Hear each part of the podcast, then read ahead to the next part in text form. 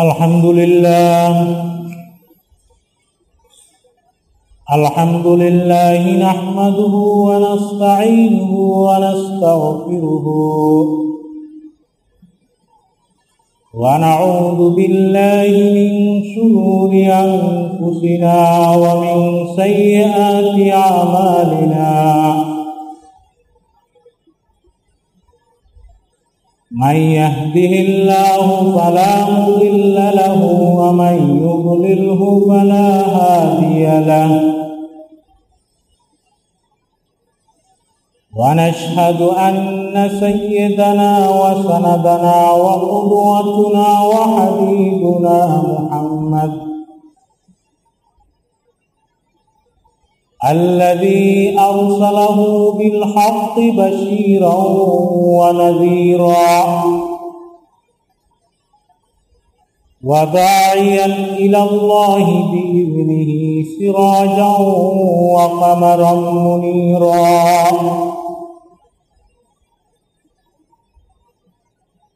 أما بعد فأعوذ بالله من الشيطان الرجيم. والعصر إن الإنسان لفي خسر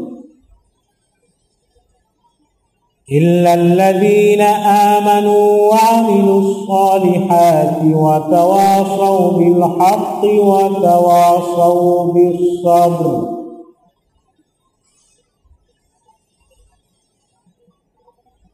الحمد لله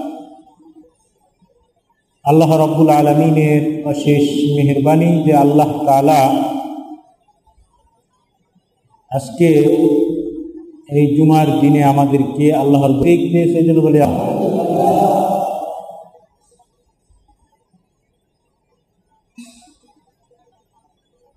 আল্লাহ রব্বুল আলমিন সমস্ত মানুষকে সৃষ্টি করেছেন এর উদ্দেশ্য সম্পর্কে আল্লাহ তালা বলেছেন, ওয়ামা খালাকুল জিন্নাওয়াল ইনসা ইল্লা আমি জিন এবং মানুষকে সৃষ্টি করেছি। কেবল আমার এবাদত করবে, আমি আল্লাহর দাসত্ব করবে, আমি আল্লাহর গোলামি করবে, এটাই হলো আল্লাহ রব্বুল আলমিনের মানব এবং দানব, মানব জাতি এবং জিন জাতিকে সৃষ্টি করার একমাত্র লক্ষ্য। এই জন্য যতক্ষণ পর্যন্ত মানুষ আল্লাহ তালার গোলামি করবে, আল্লাহর হুকুমের পাবন্দি করবে, ততক্ষণ পর্যন্ত মানুষ কামিয়াবির মধ্যে থাকবে। আর যখন আল্লাহ তালা আল্লাহর গোলামি ছেড়ে দিবে, আল্লাহর হুকুম অমান্য করবে, তখন মানুষের জন্য, মানব জাতির জন্য সেটা হবে নাকামি এবং সেটা হবে মানব জাতির জন্য ধ্বংস। এই জন্য আল্লাহ তালা কোরআনে কারিমের মধ্যে, ছোট্ট একটি সুরার মধ্যে অত্যন্ত গুরুত্বপূর্ণ কথা বলেছেন, যেটা আমি তেলাওয়াত করেছি। আল্লাহ বলতেছে ওয়াল্লা আশ্রে অর্থাৎ আমি সময়ের কসম খেয়ে বলতেছি, একজন মানুষের জন্য সময় অত্যন্ত গুরুত্বপূর্ণ। আল্লাহ তালার নিয়ম হলো, যে জিনিসটা অতি বেশি গুরুত্বপূর্ণ, আল্লাহ তালা কোরআনের মধ্যে ওই গুরুত্বপূর্ণ বস্তুটির নাম ধরে শপথ করেন। যেই জিনিসটি আল্লাহর কাছে মহান, আল্লাহ তালা সেই মহান বস্তুর নাম ধরে কোরআনের ভিতরে শপথ করেছেন। যেমন আল্লাহ তালা আসমান, জমিন, চন্দ্র, সূর্য, দিবা, রাত্রি, এই বিষয়গুলি মহান বস্তুগুলির নাম ধরে কোরআনের ভিতরে শপথ করেছেন। বলেছেন ওয়াশামসি ওয়াদুহাহা, আমি সূর্যের কসম করে বলতেছি ওয়াল কামারি ইজা তালাহা, চন্দ্রের কসম করে বলতেছি। ওয়াল্লাইলি ইদা ইয়াগশাহা, এরকম রাতের কসম করে বলছি। এরকম গুরুত্বপূর্ণ বিষয়গুলি নিয়ে আল্লাহ তালা শপথ করেন। আর যখন আল্লাহ তালা শপথ করে কোনো কথা বলেন, তার পরবর্তী কথাটা অত্যন্ত মূল্যবান হয়। আল্লাহ রব্বুল আলমিন এই সুরার মধ্যে ওয়াল আসরি, সময়ের কসম করে বলছেন বলছেন, আমি সময়ের শপথ করে বলতেছি। সময়, এটা মানুষের জন্য অত্যন্ত মূল্যবান বস্তু। যে ব্যক্তি সময়কে কাজে লাগাবে, সে এই সময়ের সুফল ভোগ করবে। আর যে ব্যক্তি সময়কে খেলাধুলায় হেলায় নষ্ট করবে, এর কুফলও সে ভোগ করবে। আর সময় এমন একটি জিনিস, আপনি যদি সময়কে কাজে লাগান, তাহলেও সেটা অতিবাহিত হবে। আর যদি আপনি সময়কে কাজে না লাগান, তাহলেও সেটা অতিবাহিত হবে।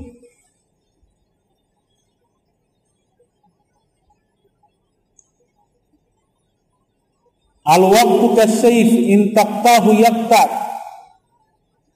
বলছে, সময়কে যদি তুমি কর্তন করো, তাহলে সেটা কর্তিত হবে।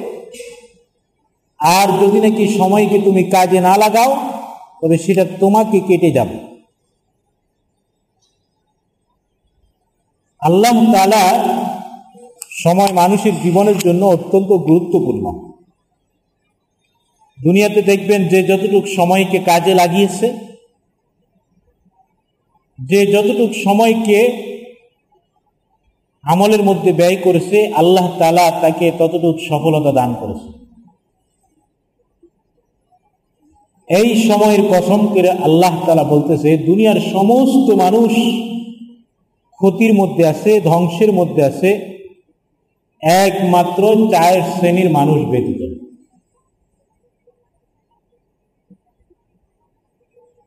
والعصر إن الإنسان لفي خسر আল্লাহ রব্বুল আলমিন বলতেছেন আমি সময়ের কসম করে বলতেছি সব দুনিয়ার সমস্ত মানুষ ক্ষতির মধ্যে আছে ধ্বংসের মধ্যে আছে তবে চার শ্রেণীর মানুষ ব্যতীত إلا الذين آمنوا وعملوا الصالحات এই চার শ্রেণীর মানুষ হল এক নম্বর ইল্লাল্লাযীনা আমানু যারা আল্লাহর প্রতি বিশ্বাস করেছেন যারা আল্লাহর প্রতি ঈমান এনেছেন এই হলো এক শ্রেণির মানুষ, এরা ধ্বংসের থেকে বেঁচে যাবে।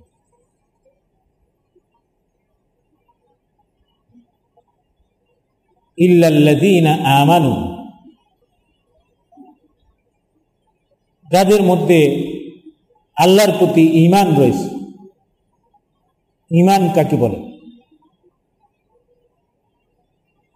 জিবরিল আলহিসাম একদিন রসুল্লাহ সাল আলহি আসাল্লামকে জিজ্ঞেস করলেন, মাল ইমান ইমান কি জিনিস? আলহি আসাল্লাম বললেন আনহা বি যে জিজ্ঞাসা করতেছে, তার থেকে জিজ্ঞাসিত ব্যক্তি অধিক জানে না। আল্লাহ রসুল জানতেন এই জিব্রিল। অবশ্যই জিব্রিল বেশি জানে। তখন বললেন ইমান হলো আন্তু মিনা বিল্লাহি ওয়া মালাইকাতিহি ওয়া কুতুবিহি ওয়া রুসুলিহি ওয়াল ইয়াউমিল আখির। আন্তু মিনা বিল্লাহ। আল্লাহকে বিশ্বাস করা। যিনি আমাদের খালেক যিনি আমাদেরকে সৃষ্টি করেছেন, যিনি আমাদের রব, যিনি আমাদের লালন পালন করেন, যিনি আসমান এবং জমিনকে সৃষ্টি করেছেন, তাকে বিশ্বাস করা। আপনার আর আমার উপকার এবং ক্ষতির মালিক একমাত্র আল্লাহ, এটা বিশ্বাস করা। দুনিয়ার সমস্ত মানুষ যদি নাকি একত্র হয় আপনার কোনো উপকার করার জন্য তাহলে কোনো উপকার করতে পারবে না। আর যদি দুনিয়ার সমস্ত মানুষ আপনার ক্ষতি করার জন্য একত্র হয়, আপনার কোনো ক্ষতি করতে পারবে না। ইল্লা বিষয় ইন কাদকাতাবাহুল্লাহ একমাত্র আল্লাহ তালা যদি আপনার জন্য কোনো ক্ষতি লিপিবদ্ধ করে, তাহলে সেই ক্ষতি, অথবা আপনার জন্য আল্লাহ তালা যে উপকার লিপিবদ্ধ করেছে, সেই উপকার ছাড়া আপনার কোনো ক্ষতি এবং উপকার দুনিয়ার কোনো মাফলুক করতে পারবে না।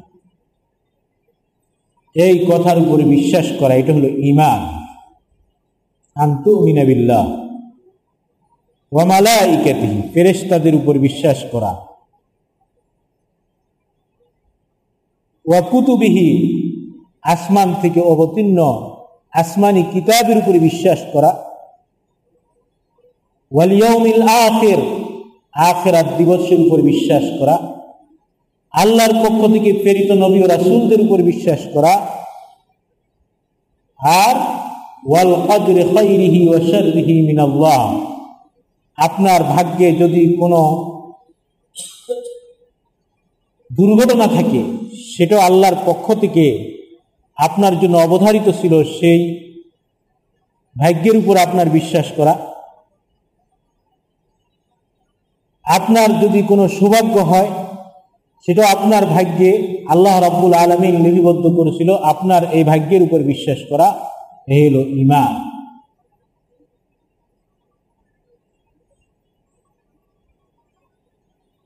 আরেকটি গুণ হলো ওয়ামিলুসলিহাত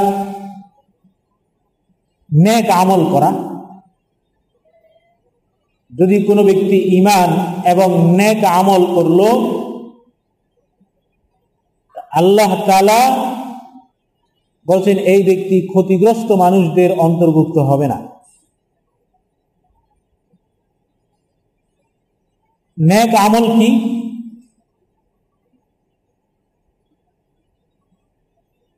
নেক আমল হলো, আল্লাহ তালা বলেছেন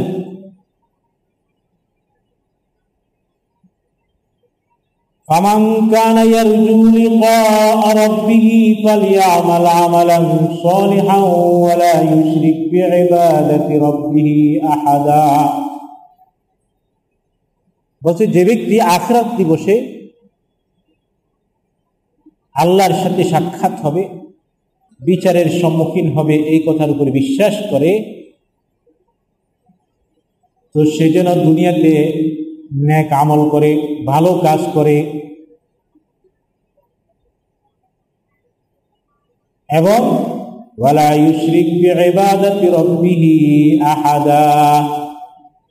এবং আল্লাহর সাথে কোনো শরিক না করে। এই আয়াতের মধ্যে আল্লাহ তালা কোনো কাজ নেক আমল হওয়ার জন্য দুইটি শর্ত বলে দিয়েছেন। একটা হলো আপনি যে কোনো কাজ করবেন, আল্লাহকে রাজি খুশি করার উদ্দেশ্যে করবেন। আপনার আমলের মধ্যে এখলাস থাকতে হবে।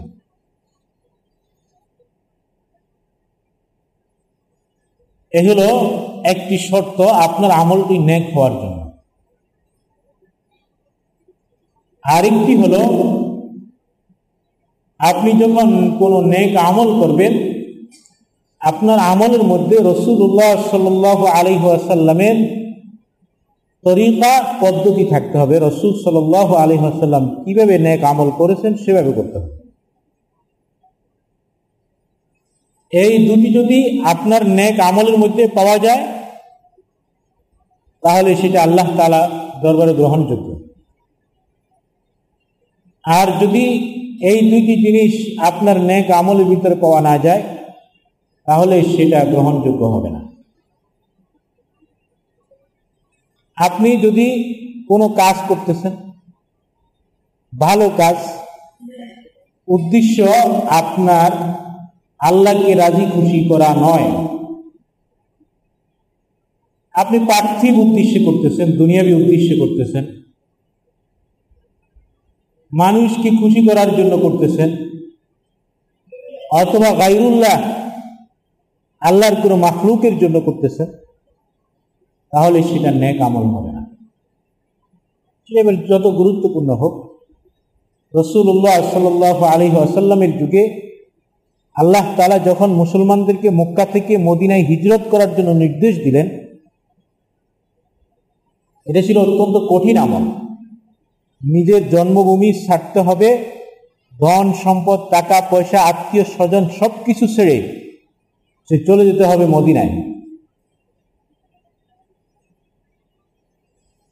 এত বড় গুরুত্বপূর্ণ আমল, কিন্তু দেখেন রসুল্লাহ সাল্লাহ আলহাসাল্লাম বলতেছে, ফামান কানাত হিজরত ইলা দুনিয়া ইউসুই বুহা যদি কোনো ব্যক্তি পার্থিব উদ্দেশ্যে হিজরত করে,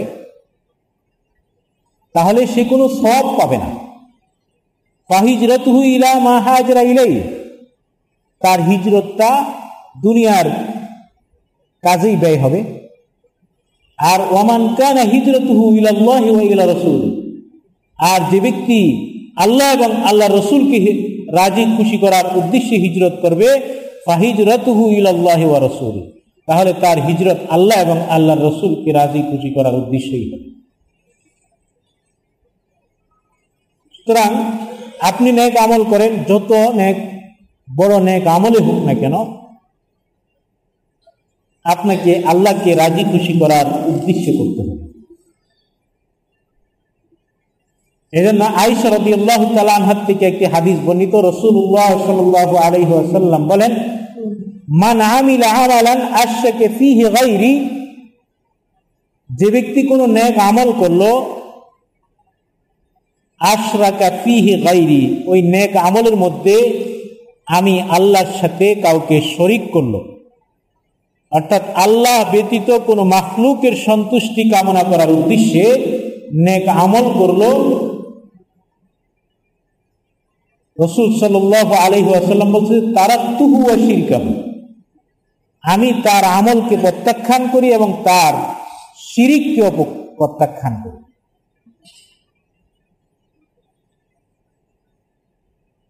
সুতরাং যদি আপনার আমলের মধ্যে এখলাস যদি না থাকে, সেটা ন্যাক আমল হবে না। সেটা আল্লাহ দরবারে গ্রহণযোগ্য হবে না। আরেকটি হল রসুল্লাহ সাল আলহি আসাল্লামের অনুকরণে হতে হবে অত্যন্ত সুন্দর আমল করেছেন, খুব সুন্দরভাবে নামাজ খুব পড়েছেন, খুব সুন্দরভাবে আপনি হজ করেছেন, খুব সুন্দরভাবে রোজা রেখেছেন। কিন্তু সেটা আপনার মন গড়া ছিল। আপনি নামাজ পড়েছেন, রুকু করার কথা একটা, আপনি দুইটা করেছেন। নামাজ পড়েছেন, সেজদা করার কথা ছিল দুইটা, আপনি তিনটা করেছেন। হজ করার সময় তোয়াফ করবেন সাতবার, আপনি নয়বার করেছেন। ফলে আপনি যত সুন্দরভাবে নামাজ পড়েন না কেন, যত সুন্দরভাবে তোয়াফ করেন না কেন আপনার আমলগুলা গ্রহণযোগ্য হবে না, এটা প্রত্যাখ্যাত হবে। রসুল্লাহ সাল্লাহ আলী আসাল্লাম বলেন, মান আমিল আমালান লাইসা আলাইহে আমরুনা। যে ব্যক্তি এমন কোনো আমল করল, এমন কোনো কাজ করল, লাইসা আলাইহে আমরুনা, যার উপর আমাদের কোনো দিক নির্দেশনা নাই, আমি রাসুলের কোনো তরিকা নাই।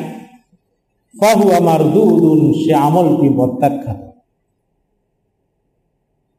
সুতরাং এটা আপনার ন্যাক আমল হবে না। তাহলে দুইটি জিনিস বললাম যে, কোন সমস্ত মানুষ ধ্বংসের মধ্যে হবে, একমাত্র যারা ইমান আনবে আর আমলে সলেহ করবে। ইমান আর আমলে সলেহ, এরপর তিন নম্বর হলো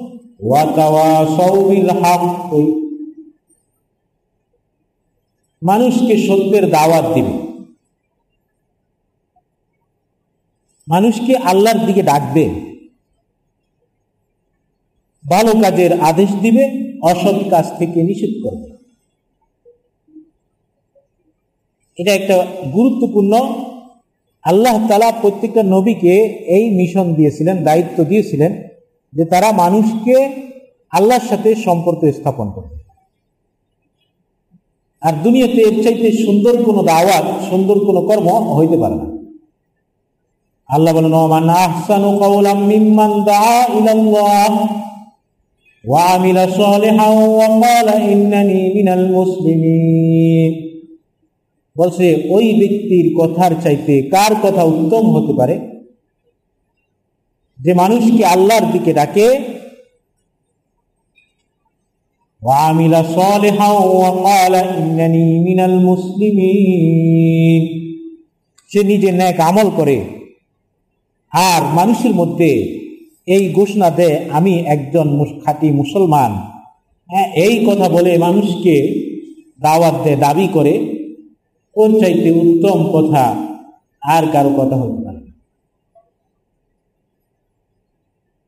মানুষকে দাওয়াত দেওয়া, সৎ কাজের আদেশ, অসৎ কাজ থেকে নিষেধ করা, এটা নবীদের মিশন ছিল।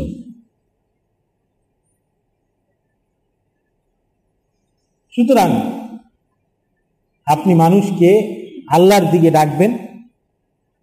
যখন মানুষকে ভালো কাজের আদেশ দিবেন, তাহলে আল্লাহ তালা বলছেন, ওয়াল আসরি ইন্নাল ইনসান সমস্ত মানুষ ধ্বংসের ভিতরে একমাত্র ওই শ্রেণির লোকগুলি যারা মানুষকে আল্লাহর দিকে ডাকে।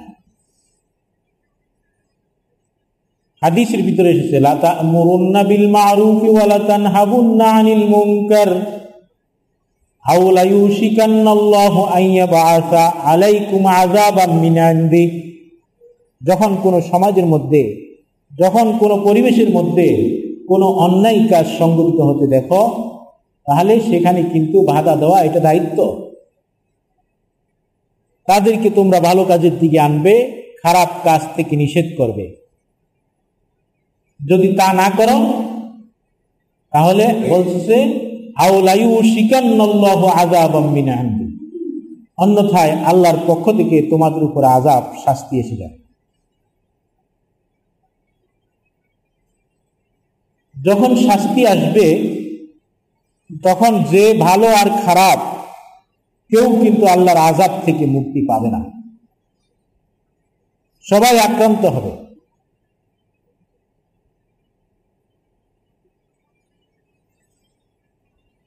এই জন্য সকল মান, সকলেরই দায়িত্ব যখন কোথাও কোনো খারাপ অপকর্ম সংগঠিত হয়, এর থেকে তাকে বাধা প্রদান করা, তাকে ফিরে রাখা।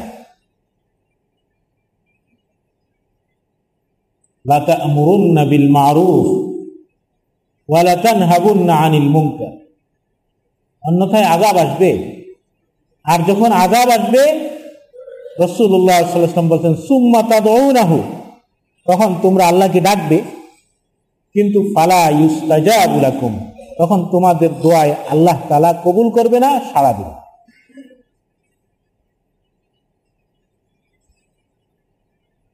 এই জন্য মানুষকে আল্লাহর পথে, দিনের পথে, ইসলামের পথে, কল্যাণের পথে মানুষকে আহ্বান করা। প্রথমে আপনি কু আং ফুসাকুম ও আহলিকুম নারা। আপনি প্রথমে আপনার নিজেকে সেভ করবেন। এরপরে পরিবার পরিজনকে দাওয়াত দিবেন। আজকে আপনি হয়তো সারা দেশ বা সারা সমাজ এটা আপনার দায়িত্বের আওতায় পড়ে না। কিন্তু রসুল্লাহাম বলছেন আলা কুল্লুকুম রাইন ওয়াকুল্লুকুম মাসকুলুন আন তোমরা প্রত্যেকেই দায়িত্বশীল। আর তোমাদের প্রত্যেককে তোমাদের দায়িত্ব সম্পর্কে জিজ্ঞেস করা হবে। যে ব্যক্তি পরিবারের কর্তা, সে তার পরিবারের উপরে দায়িত্বশীল। তার পরিবারের সদস্যরা কোনো অপকর্মে লিপ্ত হচ্ছে কিনা? তার পরিবারের সদস্যরা কোনো অন্যায় করতেছে কিনা, এই সম্পর্কে কিন্তু আপনি পরিবারের কর্তা আপনাকে জিজ্ঞেস করা হবে।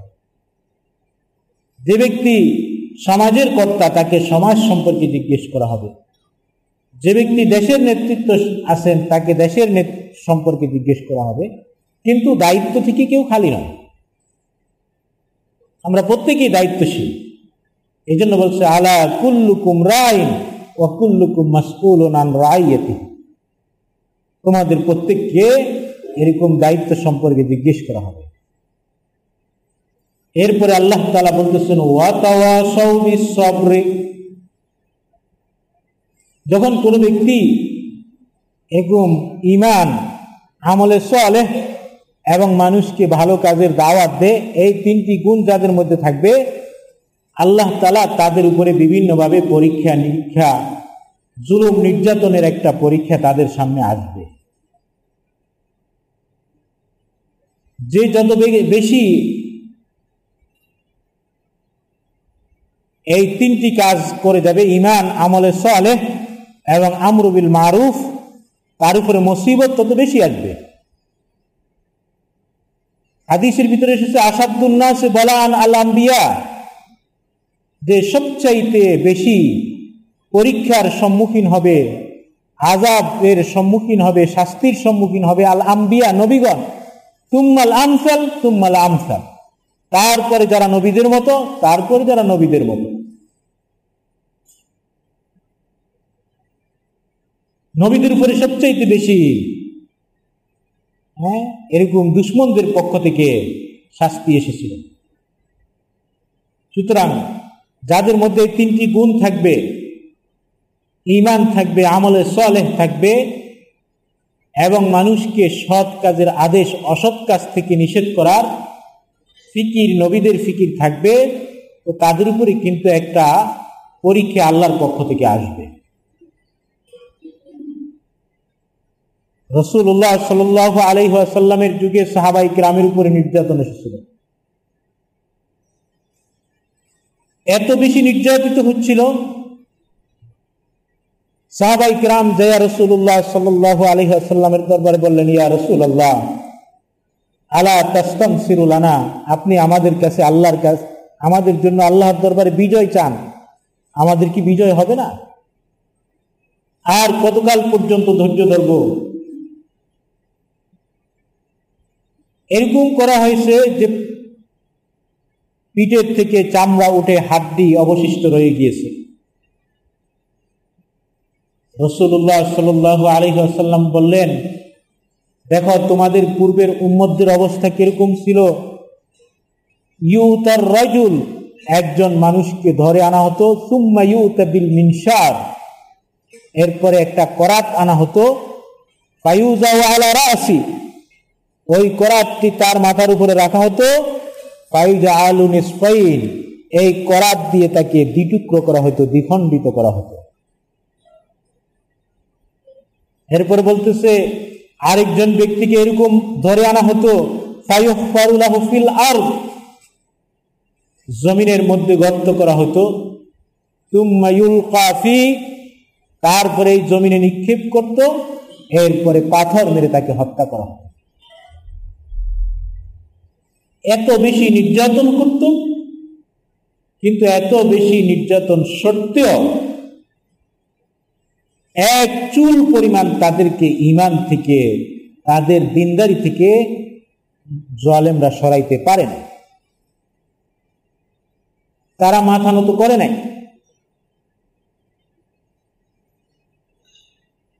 সুতরাং যখন আপনার এরকম দিনের পথে ইসলামের পথে হ্যাঁ, নেক আমলের পথে আপনি যত অগ্রসর হবেন আল্লাহ তালা আপনার উপরে তত বেশি পরীক্ষা চাপাই দিবে। এটা আল্লাহ তালার অদরি ফাইসালা ইব্রাহিম আলহিসামকে আল্লাহ তালা কত পরীক্ষা করেছেন? মুসা আলহিসামকে পরীক্ষা করেছেন? হ্যাঁ? এই পরীক্ষার মধ্যে আপনাকে ধৈর্য ধরতে হবে। এই জন্য বলছে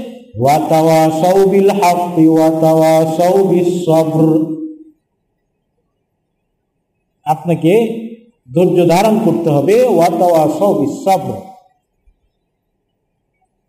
আর সবর শব্দের অর্থ হলো, আমরা অনেকে বলে থাকি সবর করো। আর সব এই সবর শব্দের অর্থ হলো আল এমসাক বিরত থাকা।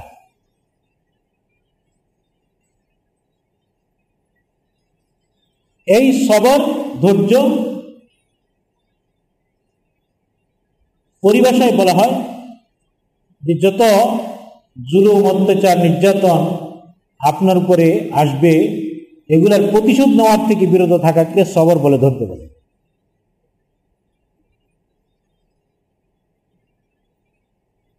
দুনিয়াতে আপনাকে কেউ কষ্ট দিয়েছে, আপনি যদি প্রতিশোধ নেন, তাহলে জিল্লান, এটা হলো বেইজ্জতি। প্রতিশোধ নেওয়াটা আর যদি আপনি মাফ করে দেন তাহু আইজুন তাহলে এটা হলো আপনার জন্য সম্মান। আপনাকে কেউ জুলুম করেছে, মারছে, গালি দিয়েছে, আপনি যদি মাফ করে দেন, এটা হলো আপনার জন্য সম্মান, ইজ্জত। আর যদি আপনি প্রতিশোধ নেন, এটা হলো আপনার জন্য জিল্লতি, বেইজ্জতি। ইমাম এবনিল কাইম রাহিমাহুল্লাহ তার কিতাবের ভিতরে এই কথাটা লিখছে এই জন্য আপনার উপরে মসিবত আসবে। এর ভিতরে আপনাকে ধৈর্য ধারণ করা। ধৈর্য ধারণ করলে লাভ কি? আল্লাহ তালা বলেন আল্লাহ তালা আপনাকে এই ধৈর্যের বিনিময়ে হ্যাঁ, আপনার যে প্রতিদান পাওয়া দরকার এগুলি পরিপূর্ণভাবে আল্লাহ তালা আপনাকে দান করবেন। বিভিন্ন ধরনের মুসিবত আছে। মুসিবত এই জন্য ওলামাই গ্রাম বলছে, সবর হলো তিন প্রকার। ধৈর্য ধারণ করা তিন প্রকার। একটি হলো আশ্বরু আলাতা আতিল্লা আল্লাহ তালা যে সমস্ত আমলগুলি আপনাকে করতে বলেছেন, নামাজ পড়তে বলেছে, সত্য কথা বলতে বলেছে, মেহমানের মেহমানদারি করতে বলেছে, প্রতিবেশীর হক আদায় করার কথা বলেছে, যে সমস্ত নেক আমলগুলো আছে, এগুলোর মধ্যে কিন্তু কষ্ট আছে। দেখেন, কোনো কাজ নাই, কিন্তু মসজিদে আসতে তার খুব কষ্ট হয়।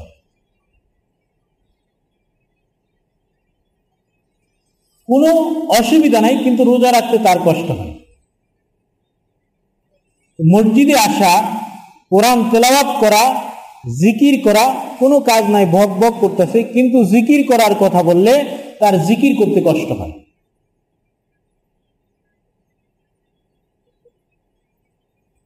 আরও কঠিন কাজও করতে পারবে, কিন্তু তাও মসজিদে আসতে নামাজ পড়বে, কত শান্তির জায়গা, সেখানে আসতে তার কষ্ট হয়। এখন এই কষ্টের মধ্যে ধৈর্য ধারণ করা, মসজিদে আসা, নামাজ পড়া এটাগুলো আশাবরু আল্লাহ তো আতিল্লা আল্লাহর একাতের উপরে ধৈর্য ধারণ করা।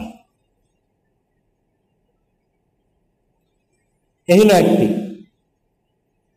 আরেকটি হলো, আল্লাহ তালা যে সমস্ত কাজ করার জন্য নিষেধ করেছেন, ওই সমস্ত কাজের উপরে ধৈর্য দ্বারা। এটাকে বলে আশাবরু আলামাসিয়াতিল্লাহ মিথ্যা কথা বলতে নিষেধ করেছে, এখন মিথ্যা ছাড়তে তো কষ্ট হয়। এটা কিন্তু আপনি যখন দোকানে বসেন তো মিথ্যা কথা বললে পঞ্চাশ টাকা লাভ বেশি হবে, মিথ্যা কথা না বললে পঞ্চাশ টাকা লাভ কম হবে। এই যে একটা পরীক্ষা, এটাকে বলে আসবর আলা মাসিয়তিল্লাহ। এটার উপরে আপনাকে ধৈর্য ধারণ করা।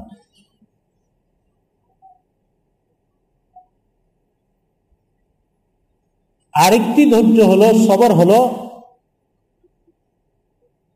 আসবরু আলাল আকদার মোলামা অর্থাৎ আল্লাহর পক্ষ থেকে মানুষের উপর বিভিন্ন সময় বিভিন্ন বিপদ, আপদ আসে। ইচ্ছাই হোক, অনিচ্ছাই হোক। এটা দুই প্রকার। একটি হলো যেগুলো মানুষের এর ভিতরে করণীয় থাকে। যেমন অসুস্থতা।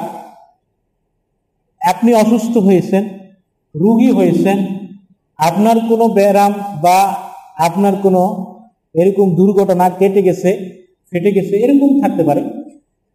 এগুলো কিন্তু একটা মুসিবত আপনার উপর আসছে। এই সমস্ত মুসিবতের ক্ষেত্রে আপনাকে ধৈর্য ধারণ করা, এটা একটি জিনিস। তবে এই সমস্ত মুসিবতের ক্ষেত্রে আপনি চিকিৎসা নিতে পারেন। আপনি যে কোনো অবলম্বন, আপনি উপায় অবলম্বন করতে পারেন। এটা কোনো শরীয়তে নিষিদ্ধ না। তবে ধৈর্য ধারণ করা। হাদিসের ভিতরে সে মামি মুসলিমিন আসাদ। যদি কোনো মুসলমান কোনো একটি এরকম বিপদ, অসুস্থতা অথবা একটা কাটাও যদি নাকি তার পায়ের মধ্যে ছিদ্র করে, আর সে ব্যক্তি এর উপর ধৈর্য ধারণ করল, তাহলে আল্লাহ তালা তার গুনাহগুলিকে মাফ করে দেবেন। মুসিবত।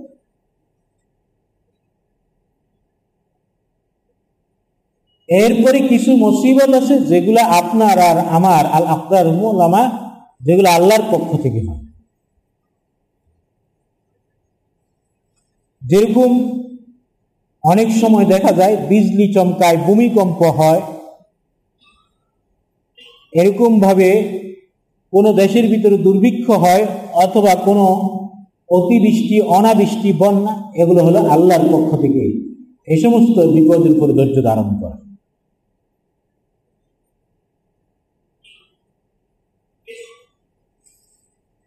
সুতরাং আপনার ধৈর্য ধারণ করতে হবে। আল্লাহ তালা বলছেন, ওয়া তাওয়া সব ধৈর্য ধারণ তাহলে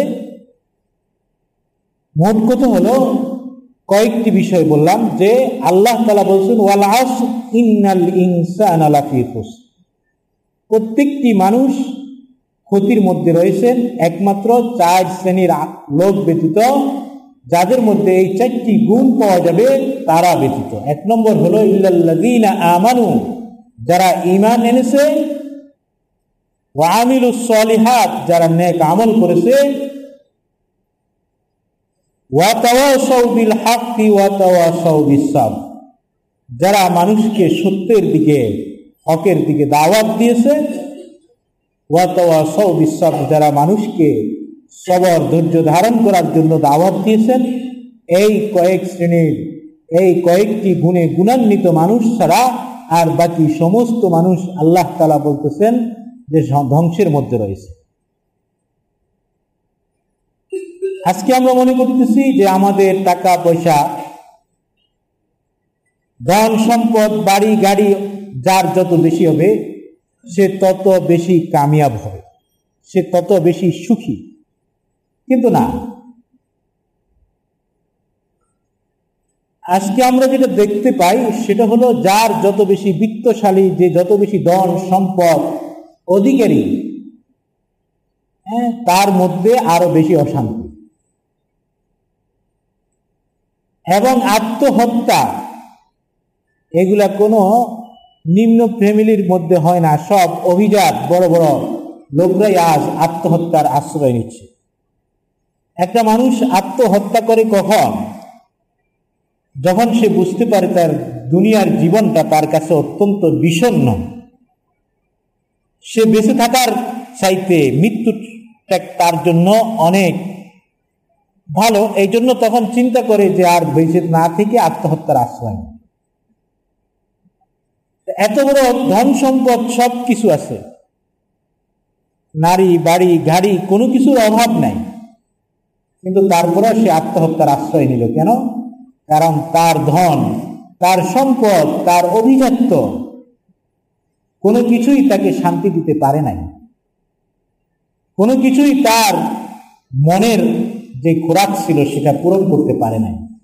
আর মনের এই খোরাক হলো এই চারটি জিনিসের ভিতরে ইমান আমলে সলে দাওয়াত ইলাল্লাহ ওয়াসবরু আলা আকদার ইল্লাহ এবং আল্লাহর পক্ষ থেকে যে সমস্ত বিপদ, আপদ থাকবে, এর উপরে ধৈর্য ধারণ করা। আল্লাহ তালা আমাদেরকে বুঝা এবং আমল করার তৌফিক দান করে